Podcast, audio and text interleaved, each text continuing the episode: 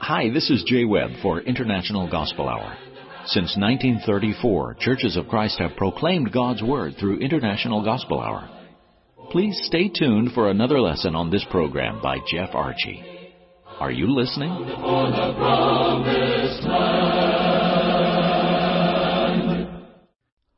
What a joy to serve the Almighty God and to see a beautiful text such as Hebrews 8 and verse 1. It reads, Now this is the main point of the things we are saying. We have such a high priest who is seated at the right hand of the throne of the majesty in the heavens. Oh, dear friends, how beautiful. You know, the beloved King James Version terms that verse as it begins, Now of the things which we have spoken, this is the sum. Dear friends, if there is a sum, I would like to know what all will add up. Today we're going to add some things together and talk about the superior high priest, and that is Jesus Christ. But first of all, a thank you to our Jay Webb for his kind introductions and greetings to all of you. We are honored for each and every listener of our broadcast through the International Gospel Hour. And throughout our broadcast, we're going to be studying the seventh chapter of the book of Hebrews. We'll also be talking to you a little bit about our website. We'll be talking about some other study opportunities that we have that will come our way. And we hope that you will have a part in that with us. We're going to talk a little bit about our social media near the end of our broadcast. We have a lot of opportunities for individuals to touch base with us and to be a part of our work in an encouraging way. Thank you for being with me today. Now, let's get underway with our study. To add all of this together, the sum of it all, let's consider Hebrews 7, beginning with verse 1. We're going to begin with the first 10 verses as we consider the study of Melchizedek. For this Melchizedek, king of Salem, priest of the Most High God, who met Abraham returning from the slaughter of the kings and blessed him, to whom also Abraham gave a tenth part of all, first being translated King of Righteousness, and then also King of Salem, meaning King of Peace, without father, without mother, without genealogy, having neither beginning of days nor end of life, but, made like the Son of God, remains a priest continually. Now, consider how great this man was, to whom even the patriarch Abraham gave a tenth of the spoils. And indeed, those who are the sons of Levi, who receive the priesthood, have a commandment to receive tithes from the people according to the law, that is, from their brethren, though they have come from the loins of Abraham. But he, whose genealogy is not derived from them, received tithes from Abraham and blessed him who had the promises. Now beyond all contradiction, the lesser is blessed by the better. Here mortal men receive tithes, but there he receives them, of whom it is witnessed that he lives. Even Levi, who receives tithes, paid tithes through Abraham, so to speak, for he was still in the loins of his father when Melchizedek met him. Dear friends, that's the first ten verses of Hebrews 7. And if we're going to see the sum of it all from Hebrews 8, we've got to add up a few things in chapter 7. Let's talk about a brief study of Melchizedek. Like Jesus, Melchizedek was a king, the king of Salem. And like Jesus, he was a priest, but not a priest under the law of Moses, as Melchizedek is mentioned in Genesis 14, 18 through 24. He's mentioned with Abraham, and of course, that part of the Bible is pre-Moses, if you will. Melchizedek was recognized by Abraham as one superior. But Abraham was not superior to Melchizedek, nor the Levites that would come after him, well, therefore, the Levitical priesthood would also be inferior to Jesus Christ. Of interest is verse 3 about Melchizedek. Without father, without mother, without genealogy, having neither beginning of days nor end of life, but made like the Son of God, remains a priest continually. There's a good amount of discussion concerning this text. It does not mean that Melchizedek had no parents. It means that he did not become a priest as through a tribe like the Levites, and the genealogy really does not matter. Dear friends, when we begin this study about the superior high priest, Jesus Christ, we have to consider Hebrews chapter 7 again to gain the sum of it all. There are two powerful arguments here that state that are stated rather against those that desire to return to the law of Moses. First of all, their respect and acknowledgement of Abraham. And let's consider the eighth chapter of John in a discussion of Abraham. They could not argue of Abraham's respect to Melchizedek. The respect and the acknowledgement of Abraham by the Jews, and again, that's supported by John 8 in their discussion about Abraham with the Christ. Well, by knowing of Abraham, they could not argue of Abraham's respect to Melchizedek. So if they're going to defend Abraham, then they need to agree with Abraham. And like as Christ is a priest like Melchizedek, and Melchizedek is superior to the Levitical priesthood, well, then it only concludes that Christ is superior to the Levitical priesthood. For those that desire to return to the law of Moses, for those that desire to go back and to take the law and its commandments and make it binding today, dear friends, when we understand the study of this high priest Melchizedek, then we must understand, a priest of the Most High God, shall we say, that we have to understand that as we study this together, Christ is greater than Melchizedek to return to the law would not stand. Now, let's continue to add up, if you will, to that sum. From the study of Melchizedek, let us now see the service of the Levitical priesthood. Verses 11 through 17. Therefore, if perfection were through the Levitical priesthood, for under it the people received the law, what further need was there that another priest should rise according to the order of Melchizedek and not be called according to the order of Aaron? For the priesthood being changed, of necessity, there is also a change of the law. For he of whom these things are spoken belongs to another tribe, from which no man has officiated at the altar. For it is evident that our Lord arose from Judah, of which tribe Moses spoke nothing concerning priesthood. And yet it is far more evident if, in the likeness of Melchizedek, there arises another priest who has come, not according to the law of a fleshly commandment, but according to the power of an endless life, for he testifies, You are a priest forever, according to the order of Melchizedek. Now, dear friends, let's look at the summary here of Hebrews chapter 7, verses 11 through 18, or rather, verses 11 through 17. In verse 11, we are reminded that the Levitical priesthood brought no perfection. And in verse 12, we understand that the law has changed. Dear friends, we are no longer under the law of Moses. So in writing to these Hebrews, it would be said, if you can understand transition from Abraham to Moses and Melchizedek to the Levitical priesthood, you should understand the change to the superior high priest, Jesus Christ. And let's support that with verse 15, where it says, once again, and it is yet far more evident if in the likeness of Melchizedek there arises another priest. Let's back up to verse 14. For it is evident that our Lord arose from Judah, of which tribe Moses spoke nothing concerning priesthood. Well, when we go back and look at Isaiah 11 and verse 1, the prophet, Leviticus 23 and verse 5, the law, even into Matthew chapter 1, well, to the readers of the Hebrew writer, if you wish to grasp genealogies, here you are. The genealogy of the high priest today is through Judah. The law said it, the prophets said it, and the Gospels affirm it. Now look at verse 16.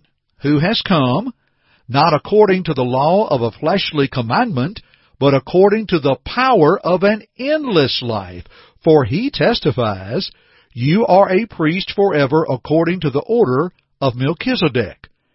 That is the prophecy from Psalm 110 in verse 4. So to the Hebrew uh, writers, to those that are reading this letter, the book of Hebrews, this is the power of prophecy that you should be aware of. The prophecy in Psalm 110 in verse 4 is referring to the Christ. And there could be no endless life as all the Levitical priests have passed away as this is affirmed later in verse 23. They were prevented by death from continuing.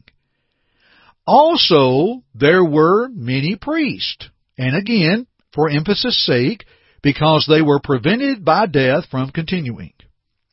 The late Robert Milligan observed that from the beginning of the Levitical priesthood, 67 different persons held the office of high priest. And 67 had their lives ended through death, but oh, the power of that endless life, referring to Jesus Christ. Now, dear friends, let's apply all this and let's keep adding. The Levitical priesthood served its purpose. And there is the power of an endless life, the superior high priest. And let it suffice to say that every work of a human high priest is exceeded by the divine high priest, Jesus Christ. Now, dear friends, we're getting to the sum of it all in Acts, or rather Hebrews rather, chapter 8, verse 1. But we've added together the study of Melchizedek and the service of the Levitical priesthood to let us see the appropriate high priest, the superior high priest, Jesus Christ. Now, dear friends, we're going to continue our study in a moment, but let's pause at this point and our Jay Webb will share information about our website. Our website is internationalgospelhour.com. That's internationalgospelhour.com. Please check it out and listen to our other broadcasts. Learn more of our history, download our app, request our free newsletter and free Bible study. Also, check out our free resources available from our fellow laborers in the gospel. Yes, friends, all for you through our website at internationalgospelhour.com. Let's continue today's study. Now, friends, as we are understanding the study of Melchizedek and the service of the Levitical priesthood, let us add up the rest, if you will, with verses 18 through 28 of Hebrews 7 that reads, For on the one hand there is an annulling of the former commandment because of its weakness and unprofitableness. For the law made nothing perfect. On the other hand, there is the bringing in of a better hope through which we draw near to God. And inasmuch as he was not made priest without an oath, for they have become priests without an oath, but he with an oath by him who said to him, The Lord has sworn and will not relent, you are a priest forever according to the order of Melchizedek. By so much more Jesus has become a surety of a better covenant. Also there were many priests, because they were prevented by death from continuing. But he, because he continues forever, has an unchangeable priesthood. Therefore he is able to save to the uttermost those who come to God through him, since he always lives to make intercession for them.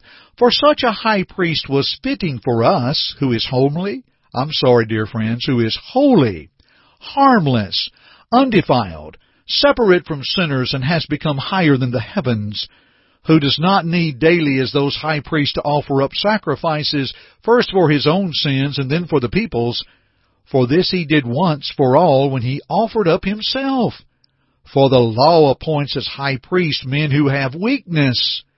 But the word of the oath, which came after the law, appoints the Son who has been perfected for forever. Dear friends, Continuing our study from Hebrews 7, the superior high priest, Jesus Christ, let's add the following. Let's add, if you will, the appropriate high priest. Verse 26 is pretty well self-explanatory. He was fitted for us. We know that He became higher than the heavens, yet He is reachable, He is accessible. The superior high priest Jesus Christ is there for us. Fitting for us, the right fit. I'm sure you've tried on garments, clothing, and you're looking for something of the right fit where it looks good and it feels good. But here is one who is holy and he expects us to be holy. To be holy in all manner of conversation, for as it is written, Be ye holy, for I am holy. 1 Peter 1, 15 and 16. He is undefiled and expects the same for us. As James 1:27 teaches us that pure religion and undefiled before God and the Father is this, to visit the fatherless and the widows in their affliction and to keep oneself unspotted from the world. And as Jesus is separate from sinners, then so are we. He expects us to be separate. In 1 Corinthians 15:33, to be not deceived, evil communications corrupt good manners. And in 2 Corinthians 6 and verse 14 and following, how we should come out and be separate from among the world. Indeed, let's add in here the appropriate high priest, Jesus Christ, because that's how we will see the sum of it all in Hebrews 8 and verse 1. Jesus Christ is the right fit for us today as our superior high priest. But now let's add the better covenant. Is that not what we read in verses 18 and 19, as well as in verse 22? Let's go back at Hebrews 7 and verse 12 that the priesthood being changed of necessity, there is also a change of the law. Well, yes, as the priesthood changed from Melchizedek to the Levitical priesthood, what is so hard to accept that the priesthood is changed from the tribe of Levi to the tribe of Judah, or specifically being Jesus Christ? If the priesthood is changed, then the law has changed. Verses 18 and 19. On the one hand, there is an annulling of the former commandment because of its weakness and unprofitableness. If there is an annulling, dear friends, that is taken away. The law made nothing perfect. But the bringing in of a better hope did so. Now, dear friends, let me ask you something. If you see something is going to be better and God says it is, why not pursue that? Verse 22, we see the word surety, that Jesus has become a surety of a better covenant. What a wonderful word. It's the only place this form of the original language is used in the scripture and my does it emphasize strongly. The word surety, or some translations may write a guarantor or a guarantee, meaning that one will follow up on a promise or bring forth something better. Jesus indeed followed up on the promise of God for there to be a better law and something that is better. In other words, we can count on it knowing Jesus brought forth that better covenant, and my how this emphasizes. You see, Christ is our mediator of the New Testament. In Hebrews 9:15, and for this reason he is the mediator of the new covenant by means of death, for the redemption of the transgressions under the first covenant, that those who are called may receive the promise of eternal inheritance. Affirmed also in Hebrews 12 and verse 24, to Jesus, the mediator of the new covenant, and to the blood of sprinkling that speaks better things than that of Abel. The best sacrifice was given. Here is a major theme of the book of Hebrews in that the Son is superior and His covenant is greater. This is the covenant of which we live under, not the old covenant. We understand from Hebrews 8, 6 through 13, the old covenant is passed away, and that fulfilled the prophecy of Jeremiah 31, 31 through 34. Time will not permit us to look at Galatians 3, 22 through 28 that affirm how the law was our schoolmaster to bring us to Christ. And once we've come to Christ, we're no longer under that schoolmaster.